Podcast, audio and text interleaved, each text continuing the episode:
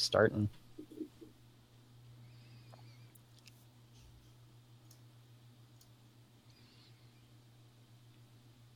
Welcome to WP Tonic, episode 147. And today we've got not one guest, but two guests. We've got Justin Busa and Robbie McCullough from Beaver Builder. Uh, Justin, introduce yourself. Tell us a little bit about you. Hey guys, I'm uh, Justin with Beaver Builder, uh, Fastline Media parent company, and uh, I've been uh, building websites for quite a while now on WordPress. I, I guess since 2009 uh, on WordPress, and then uh, eventually started Beaver Builder with Robbie and Billy, who may have heard of in our community, and that's where we're at now. Excellent, Robbie. Tell us a little bit about yourself. Yeah. Hey guys, my name is Robbie McCullough. I'm uh, one of the other co-founders of Beaver Builder. let's see. I live in the Bay Area, and I've been working with Justin and Billy for several years now, and and um, yeah, really, really happy to be here. Thanks for having us. Oh, we are glad to have you. I also want to introduce my co-host, uh, Jonathan. Oh, hi. Us- yeah, thanks, John. Um, hi there, folks. I'm the founder of WP Tonic. We're a maintenance support company, and we also offer um, services to developers, designers that are got projects and they're looking for a trusted partner that, that can be a white label partner on their internal projects. Excellent. And I am John Locke. My business is Lockdown Design, and I help blue collar businesses with their WordPress sites and specifically helping them with their local SEO and WooCommerce integrations.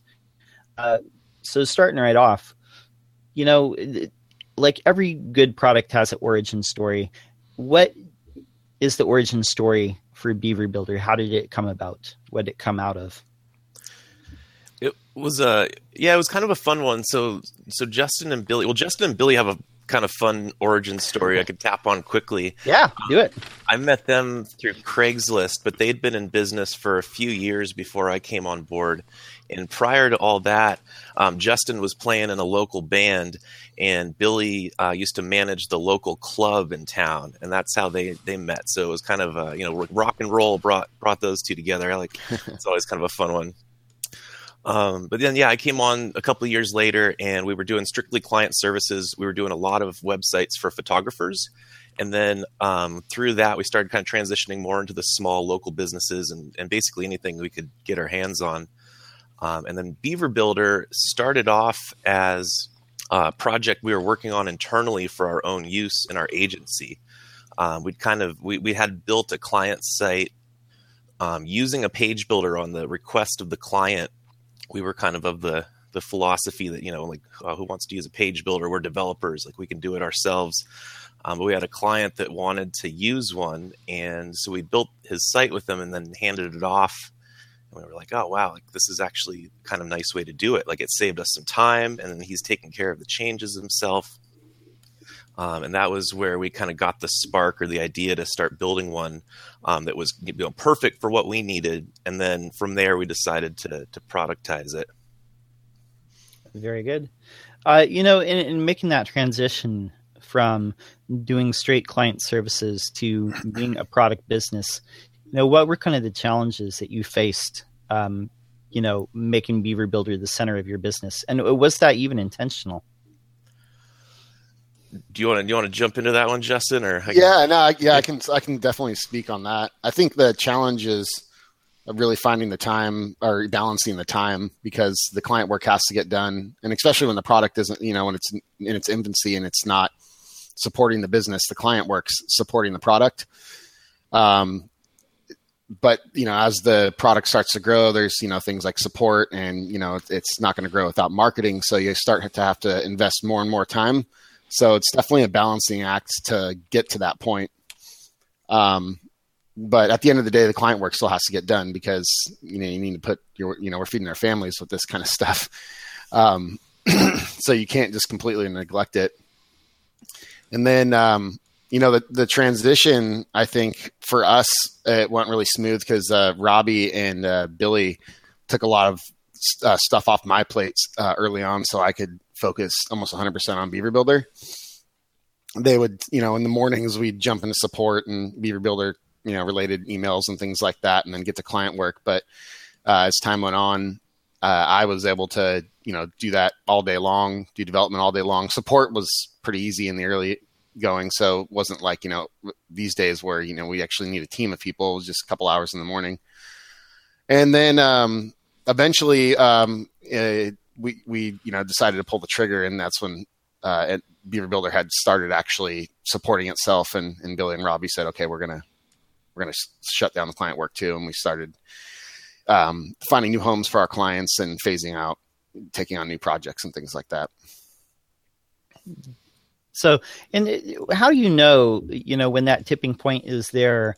Um, and how you know is it scary like pulling that trigger and just saying like we're just going to put all our chips in on this product and we're just going to do away with client work altogether? Like how terrifying is that? It's pretty terrifying. Um, you know especially since even with the client services stuff like we slowed down at one point um, quite a bit uh, during our, you know, our, time doing that that even that was scary. So jumping in the product was kind of like doing that again like oh my gosh you know like are we going to be able to do this? Excuse me. Um, so yeah, it's it's uh, it's pretty scary. And I mean, I, I, think the tipping point though is really just you know when you when you when the signs point to that it's going to work out. I don't think that money necessarily means that it's going to work out. I mean, money's a big factor in it. Obviously, it needs to be bringing in some some revenue, but um, you know, signs in like the community and the product growth and things like that, and that see this is going to be viable long term rather than oh we're just going to you know sell this product for you know it's doing really great now, but is it going to do great in a couple months? So the longevity, I think, is like knowing that that longevity is there is a big tipping point. I think. Um, but yeah, either way, it's still scary. I mean, you rely on this client services business and you have all these relationships for so many years, and then you just say shut it down completely. it's uh, yeah, it definitely felt like a risk at the time. Yeah, I know uh, when we started out and i've seen this now in a couple other products that have that have popped up but you'll get the the early adopters like quote unquote. And uh, so we were really lucky to have a you know really healthy group of, of early adopters that you know the kind of folks that were out there just trying everything and loved to play with new tools and new products. And then you know a few months or a year in we started having more and more people that were using beaver builder and a lot of people were using beaver builder for their agencies and actually building their businesses around our business. And seeing that happen um, was a little bit you know gave us a little bit of a sense of security that it wasn't just kind of people jumping in and giving us a try and moving on to something else that there there might be something long term there. We were also having a whole lot of fun doing product and we were all kind of not burnt out but you know client work was getting a little repetitive and this was this kind of brand new world so that that made it a little easier that we were having a blast uh, making the transition. Yeah especially well, being a developer. oh go ahead. No go ahead. Oh, I was just going to say, go, to, go. to, Robbie's point, uh, being a developer, yeah, I mean, I was having a lot more fun building something for myself than for someone else. well, okay, so definitely here's a here's a follow up question. You know, to to what you just said is, you know, it, it really started getting traction. You you uh, saw agencies using it for their work, and they were building like their business around yours. Uh, was that something that you was that a, a, segment of the market that you were targeting right away, or was that just something that just happened to click? Or you know, how did you how did you market Beaver, Beaver Builder in the early days?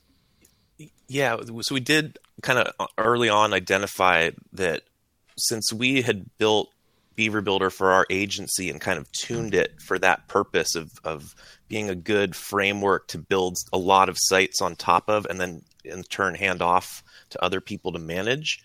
Um, we knew or, or, yeah, we knew we were doing well in that in that market, and then we also figured, being a drag and drop page builder, that it would also do well with kind of do-it-yourselfers or beginners or people that didn't have a coding background.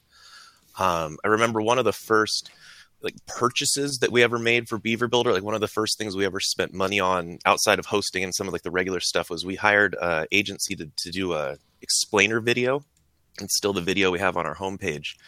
Um, but I, I, remember we specifically did two versions of the video with two different intros, and one of them was kind of saying, "Hey, like you just spent all this time building a website for a client, and now they, you know, are coming back and asking for changes." Da da da.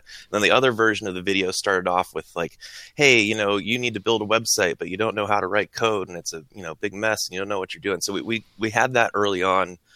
Um, I think we were expecting, or I think we tried to target the do-it-yourselfers a little bit more in the beginning, um, thinking like that's the bigger market, you know, like that's where the that's where we should go but then it's it, we're we're actually coming back around and realizing that I think our core one of our core segments is agencies and, and freelancers and people that are building sites you know on a regular basis.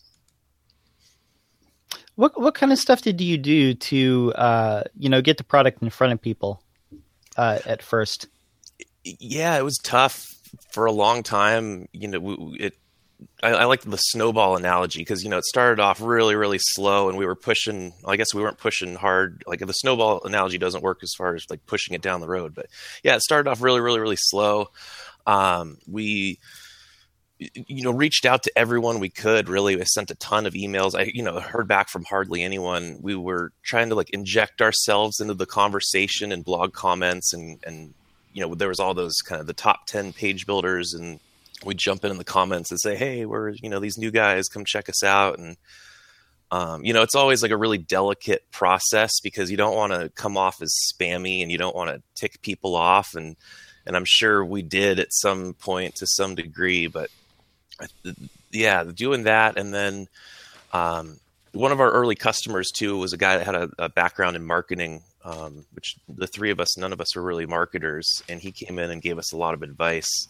Um, we we launched with a different name originally. Our our agency and the parent company, like Justin mentioned, is Fastline Media, and so we called it Fastline Page Builder. And he kind of jumped in and said, "Oh, you guys need to change your name. Like you need to learn how to write copy. You need to figure out, you know, your your segment. All these things that we're we're kind of learning about and trying to do now. A lot of that was inspired by him." Um, and we then we realized that he was just reading Chris Lema's blog and kind of like regurgitating all Chris Lema's stuff. And we're like, oh man, we know, you know, this guy's nice and all, but we're gonna go and like, you know, read all of Chris's books and Chris's stuff. And and uh, yeah, we we uh, Chris, we, so someone, well, it, it's a whole other long story, but yeah, Chris Chris found out about us relatively early on and, and gave us a really good endorsement, and that added a whole new layer to the snowball, and things really started to pick up um, once he started talking about us. Yeah, and to add to that too, like we we've kind of been making this up as we're going along. Like, I mean, we we're a lot more knowledgeable now. We've we've actually been learning quite a bit over the last like almost three years now, three years next year. Um, but we had no clue what we were doing. Uh, I mean, even even on the business side, you know, I mean, we we were just technically three freelancers working together. That uh, we got a lot of work because we worked really hard and we did good work and we just got a lot of referrals. And I think that's kind of how Beaver Builder the, the snowball kind of slowly started. Is that we trans or that same kind of uh, work ethic and, and mentality uh, we brought over to the product side, both in how we developed it and how we supported it. And so a lot of our early evangelists kind of helped get that snowball going. And then until some of the, you know, we got some more bigger press um, that really, like Robbie was saying, got it to take off. Yeah. No, definitely the power of network is is huge. But yeah. I, but I think the name and the mascot definitely that's like yeah. I mean that makes it just all the more memorable. It helped cut through the noise for sure. Yeah. Yeah. so you know, it, it, as you started to see Beaver Builder grow, um, you know, there is other third party developers that started contributing, um, you know, uh, extensions to Beaver Builder. Were you surprised when you started to see that happen? And and you know, what's your thoughts about that? Um, I I don't know if I was necessarily surprised. I was I was like um, flattered, if anything, um, that someone would do something like that. The uh, the fact that it was happening though, I, I think I kind of saw coming because um, just through support and like what people were wanting to do with Beaver Builder, um, I get a lot of requests to make it more extensible. Um, early on, like we didn't even have like a, a, lot of our documentation or or things available that made it extensible. So it's as requests started coming in for that kind of thing, I'd be like, oh yeah, sure. Like I want it to, you know, I want you to be able to do this kind of stuff. Um, so it was really like a community effort to to get it to the point to where it's actually as extensible as it is from you know day one to to now. Um, but yeah, no, I mean, we definitely surprised too because like we're working on a big UI redesign right now because we had no idea that this many people would be building add-ons. Um, so like the current UI just doesn't support, um, you know, all these different things that people are trying to do. So now that we've seen what people are doing and we've learned from customer feedback over the years, we're trying to start to like to think that way. So um, yeah, it, it definitely wasn't something we were expecting, and it's definitely uh, you know it's pretty awesome to see that happen with your product. Is like with the third party developers, are you in uh, a lot of constant communication with them, just telling them where you're going next, or do they reach out to you, or how's that work? Um, they both, yeah, they'll reach out to us, and uh, I've reached out with them. Uh, I'll share, as I've like, for example, some of the bigger ones. I'm sharing some of our ideas on stuff we're going to be thinking about the new UI. Um, and they're pretty active in our Facebook group too. So um, whenever they're chatting about something that's interesting um, in terms of like an idea for like the product, like I'll jump in there and, and, chat with them on that too. I have a bunch of notes that I've gotten just from those little conversations. Um, so yeah, it's there's definitely an open line of communication there with the um, more active um, third party developers for sure. If I can, yeah, take the opportunity too to like broadcast this out, we'd love to talk to more people and hear what more people are doing before because there have been a couple cases where you know we've seen a product or someone has launched something that we didn't know they were working on which kind of overlaps with some of the stuff that we're working on um, so yeah and we're happy to kind of discuss we try and well we've been learning how to how to announce our roadmap and how to kind of most effectively manage that. And there's some things we love to talk about that we're doing. There's some things that we don't want to get people you know excited about before we know we can actually pull them off. So there's you know we're, we're pretty transparent with what we're doing um, for the most part but there's a couple things that we kind of have to keep under wraps. And yeah we're happy to share that if anyone's you know thinking about making a product for Beaver Builder, let us know and we can you know let you know if it's going to overlap or what we think and if it kind of falls into line with the direction we're trying to go. No, very cool. And uh, something you mentioned too, like you know, you have an active Facebook group. Um, you know, building a community around a product.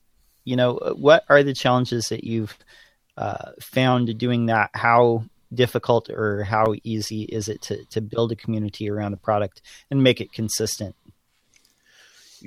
We got, yeah, we got really fortunate. Um, like going back to the discussion on marketing, I, I should have touched on this more, but yeah, we got really fortunate to, to have a really, you know, passionate fan base of people, um, you know, so we uh, we used to have a support forum. Right now, we we use Help Scout, but we used to have a public forum, and when people would type, you know, ask questions in the forum, a lot of times someone else would pop in, another, you know, one of our customers or users would pop in and answer it for them and um, for them. um, but yeah, so but back to your question, communities are are, are interesting, right? Because uh, like long before WordPress and all this, I, I used to have a, a, online discussion board that I, I set up. That was kind of what one of my first web projects, and you know anyone that set up a forum or a facebook page or even a blog like it's always the same thing like you're just trying to get people in um, and it's so difficult. I remember in the forum days we'd like i'd had like 20 different accounts with different names and i'd have little conversations with myself to try and seed discussions. And then if you're you know lucky enough to kind of get over that break where there's other people coming in then it becomes a management and like almost like a political um, challenge, you know, because you're always going to, you know, like you have disagreements or you're going to have people that want to post, you know, links to their product. Like, how much do you let people just manage themselves? And, and, um, so th- th- luckily, again, we've got such a great community. That's not much of an issue that we have to deal with, but, but yeah, from time to time, we kind of, the, you know, post will pop up and we'll kind of like scratch our heads and go, oh, I don't know if this is what we want to do. Like, what maybe we should, we might need to cut this off or.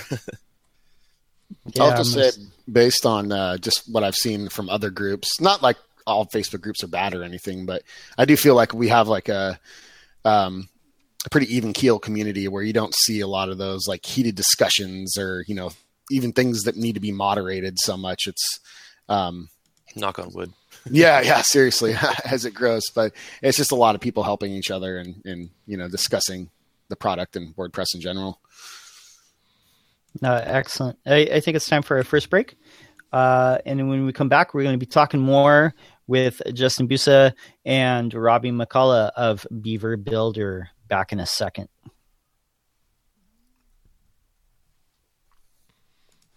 We're coming back from our break and we're talking with Robbie McCullough and Justin Busa of Beaver Builder.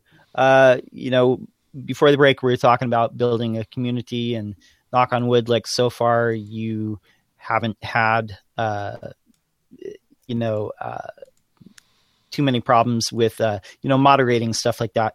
Uh, when it comes to uh, moderating the community, uh, say like in the Facebook group or anything like that, do you have like people that you kind of assign, you know, the moderator role to besides yourselves, people that kind of police it for you?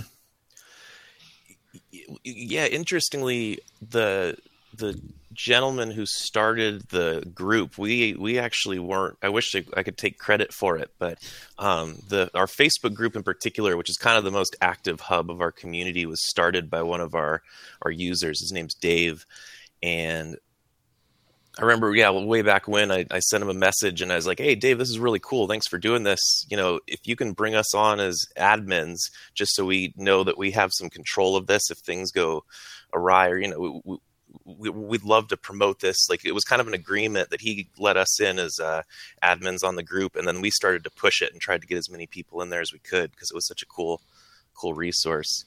Um, yeah, one I'd love to start. Well, like Justin mentioned, we have we don't really have an issue where, for some reason, uh, yeah, I've been parts of other groups where they are constantly getting spammed, um, or you know, have having discussions like trolls and all the worst kind of things you can find on the internet. And we've gotten been really lucky that we haven't had to do a lot of moderating, um, and I think a lot of that is is Dave. Um, and his his judgment and, and, judge of character when he's letting people into the group. He does a lot of pre-screening, I think, um, as far as like keeping spammers out. But uh, it's mostly the the three of us and a couple of our our support folks are, are, regulars in there now. We haven't opened up like the moderator role to many people outside of our um, the company and then Dave. Although maybe we should now that I'm saying it out loud. Uh, there's no reason. There's a lot of people in there I could think of that would be great that spend you know a lot of time in there, and know the community really well. So yeah, maybe we should do that. Definitely, Jonathan. You have a question? Yeah, I was, I was just thinking about the conversation, and um, I'm going to change my question. I was going to ask you guys um, a page builder.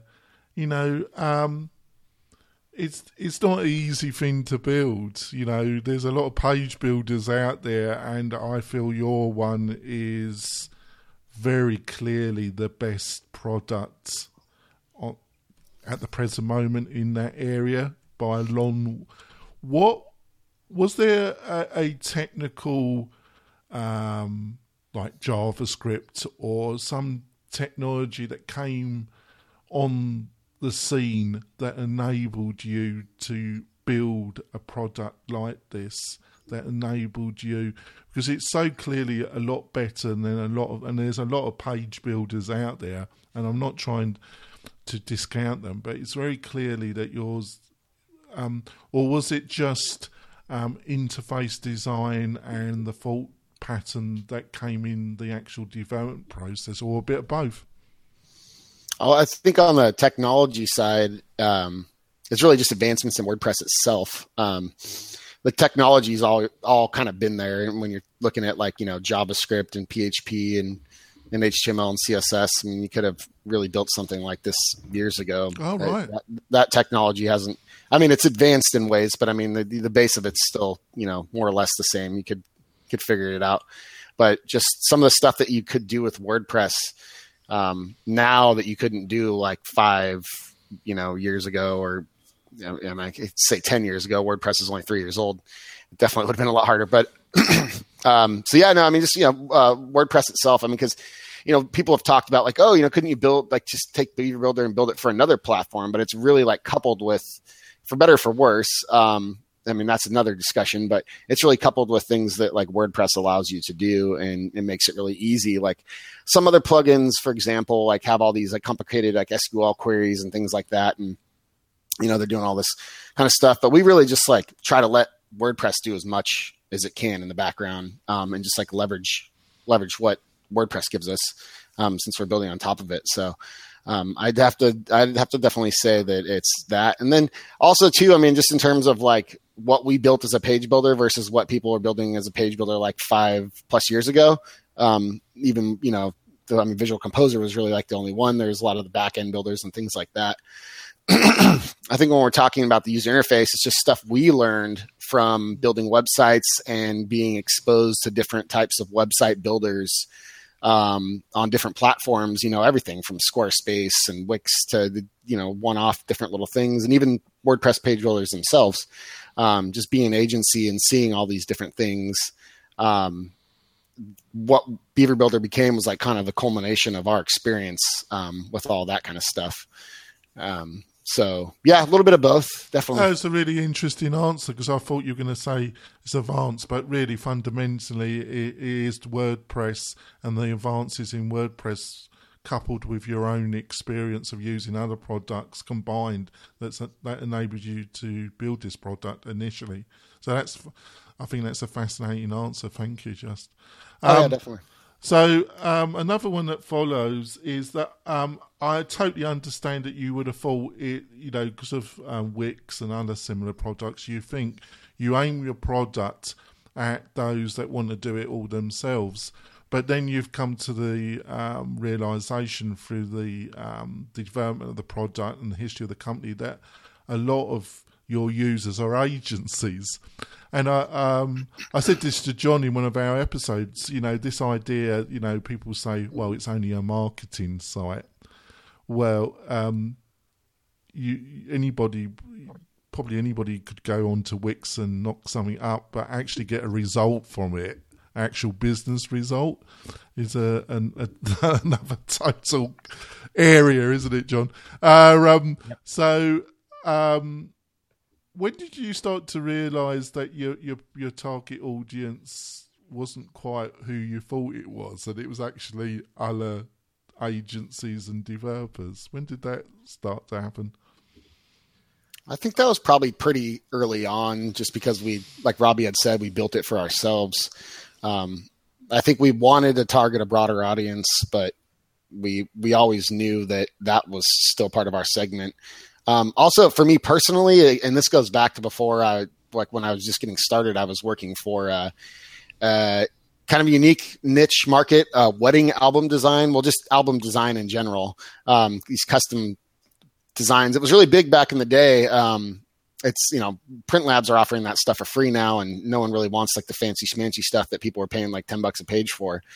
Um, but back then, my boss uh, used to say that when this automated stuff would come out and in these like page these drag and drop like kind of tools for album design because we were using photoshop and these all these automated tools come out and i'd be like oh no we're going to go out of business. And he's like no we're not. He's like no one wants to do this themselves. Um and i and i feel the same way about website design and website builders like you know small businesses don't really want to build a website themselves you know? I mean a lot of the ones going to wix and weebly and squarespace is because you know they're bootstrapping and they're starting up but once they start getting a budget and they start getting serious about online marketing, it's not just about like, you know, the website builder is just a tool.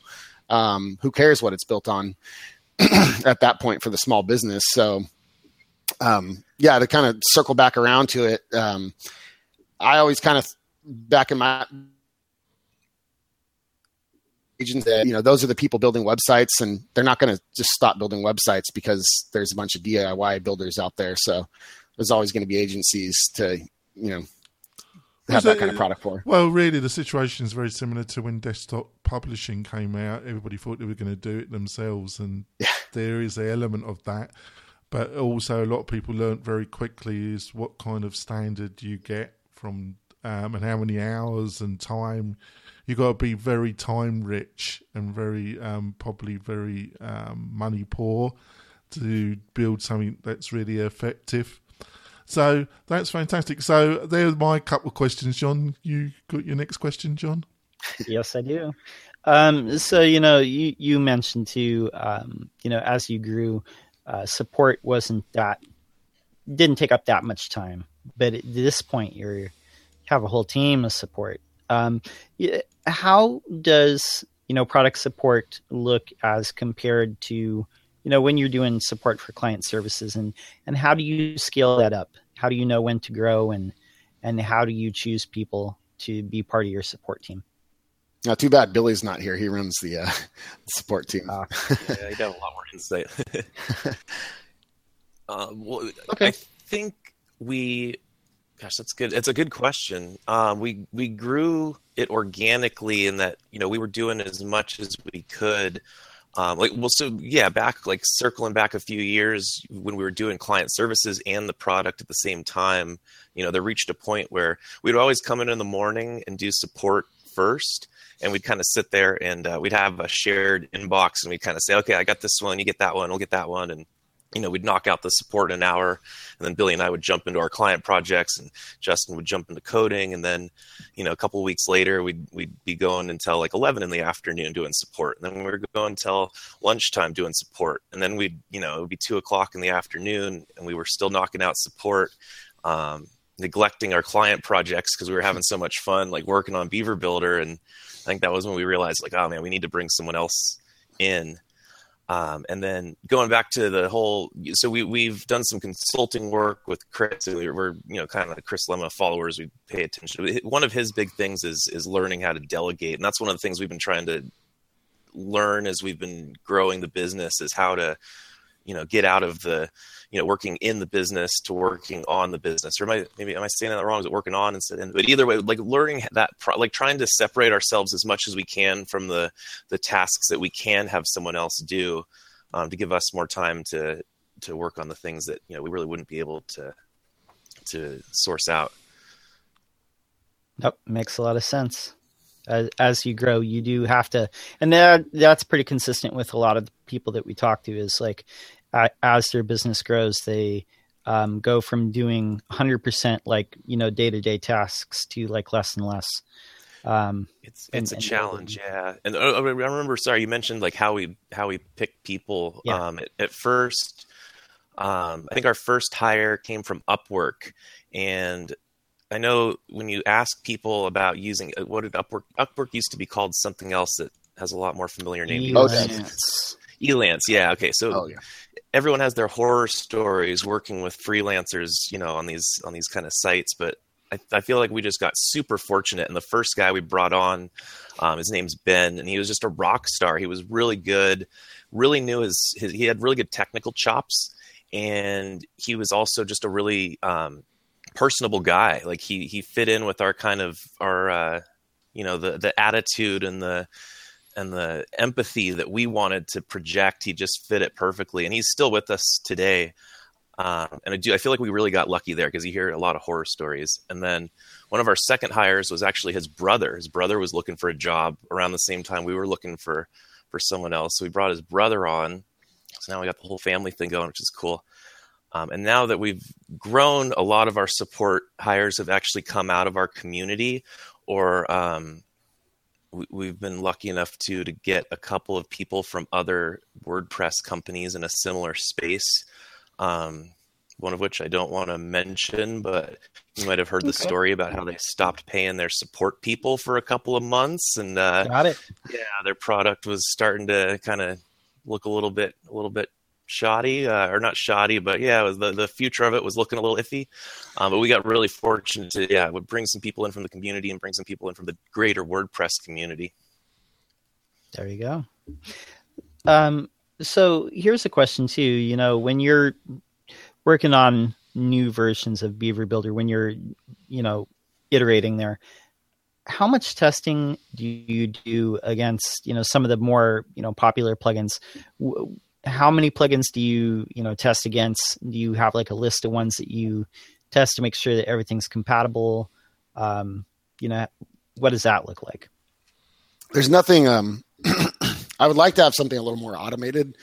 Excuse me, um, but, but, for uh, a lot of its themes, to be honest, um, I'll test with. Uh, well, you know, Genesis is obviously a big one because we have huge uh, Genesis um, kind of like overlap in our community. So um, making sure things play nice with uh, something, uh, you know, Genesis and some bigger themes like that.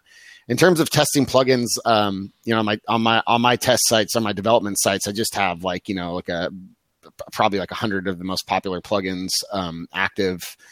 while I'm building. Um, same thing goes for like WordPress core too. Like once they've released the first beta, I'll do all my development on the beta version and its updates as the release candidates come out, so I can catch things um, like that. Uh, you know, the testing process, our, our, testing process probably could use some fine tuning and some more automation, mm-hmm. but at the same time too, we haven't had uh, to. Uh, there's never been like any kind of huge conflicts or things like that. I think we try and we, we're very conscientious of like how we play in the WordPress sandbox. Um, so we, you know, I, I, think we try not to do things, and we know, and, and just from the coming years of experience now, where we've seen things and things have come up in support. Like caching is a big one, um, and it still is. I mean, caching can can be tough, especially you know you're making changes to like CSS and JavaScript, and you know the server's just not wanting to return the updated version. um, but we've seen a lot of things over the years that just kind of now that are built in um, that make it a little bit easier that we don't have to worry about that stuff as much. But yeah, I mean, pretty much just the environment that, that we develop. And when you're talking about, um, you know, plugin and theme conflicts, um, there's obviously different testing that we have, you know, for our own internal code base. Um, that's, you know, more something you'd see like in WordPress core or something like that. But yeah, plugin and theme stuff's just kind of got to catch it. Always have WP debug on. So, uh, you can, you can catch any conflicts in the error logs and, uh, yeah.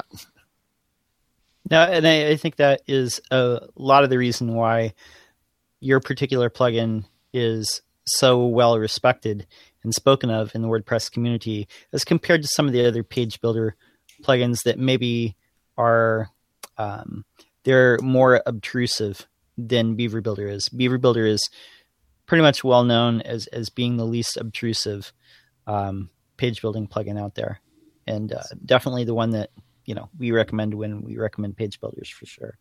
Awesome. Use- oh, I just want to make one more point to that too. Um, yeah. On like the testing and the plugin compatib- compatibility is we're actually pretty like friendly with working with other plugin developers too. Like if there's like a conflict, like I try not to. A lot of people will have that mentality of like, oh, it's not our problem. Like go contact the theme author or the plugin developer. But like I you know, in our culture and you know the empathy that we try and put out there, like Robbie is saying, is that we want to work with people. So you may not see a lot of issues too because like we get we work to get them resolved. You know, rather than I mean, there's been some really tricky ones that maybe have gone on for a while and taken a while to get resolved, but definitely try and work with other people instead of saying it's oh it's their fault We're, we we can't do anything about it. That's the easy way out. yeah, definitely. So you know, and here's a question too. When you talk about like philosophy, uh, the WordPress community is very developer driven, but the the people that use WordPress come from all walks. There's people that are complete do it yourselfers. There's people that just use it for content creation and management. Um, but a lot a lot of the you know focus is on the developer end. Now, as WordPress continues to take more and more of the market share of the website, uh, you know websites that are being built do you see more and more people switching to page builders as opposed to straight development and do you think that uh, the attitudes of you know if you're not building it like from scratch each time in pure development uh, do you think that that sort of mentality will soften over time I hope so. For our, I mean, selfishly, yeah, I, I sure hope so. Um, I think it's a kind of natural progression.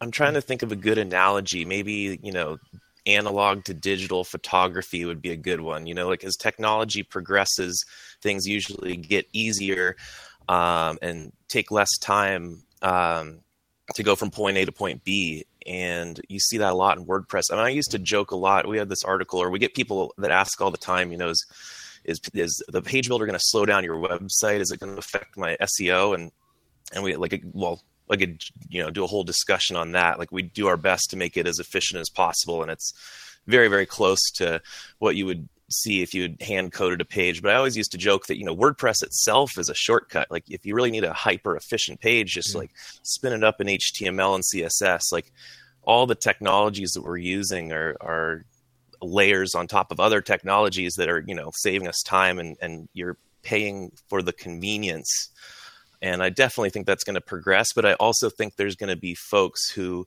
resist that. You know, the the kind of old school guys, the old school film photographers that just thought digital was the was the devil. Um, it's kind of I think that's human nature. You know, we're creatures of habit, so that that's not going to change. But the world keeps keeps moving on. Well, it's funny that you say that, actually, Jim, um, because Chris Lema uh, a few weeks ago wrote an article that was around the subject that John asked you um, about what is a true developer, and it's been on on. He points out in his article, which we'll put in the show notes, folks.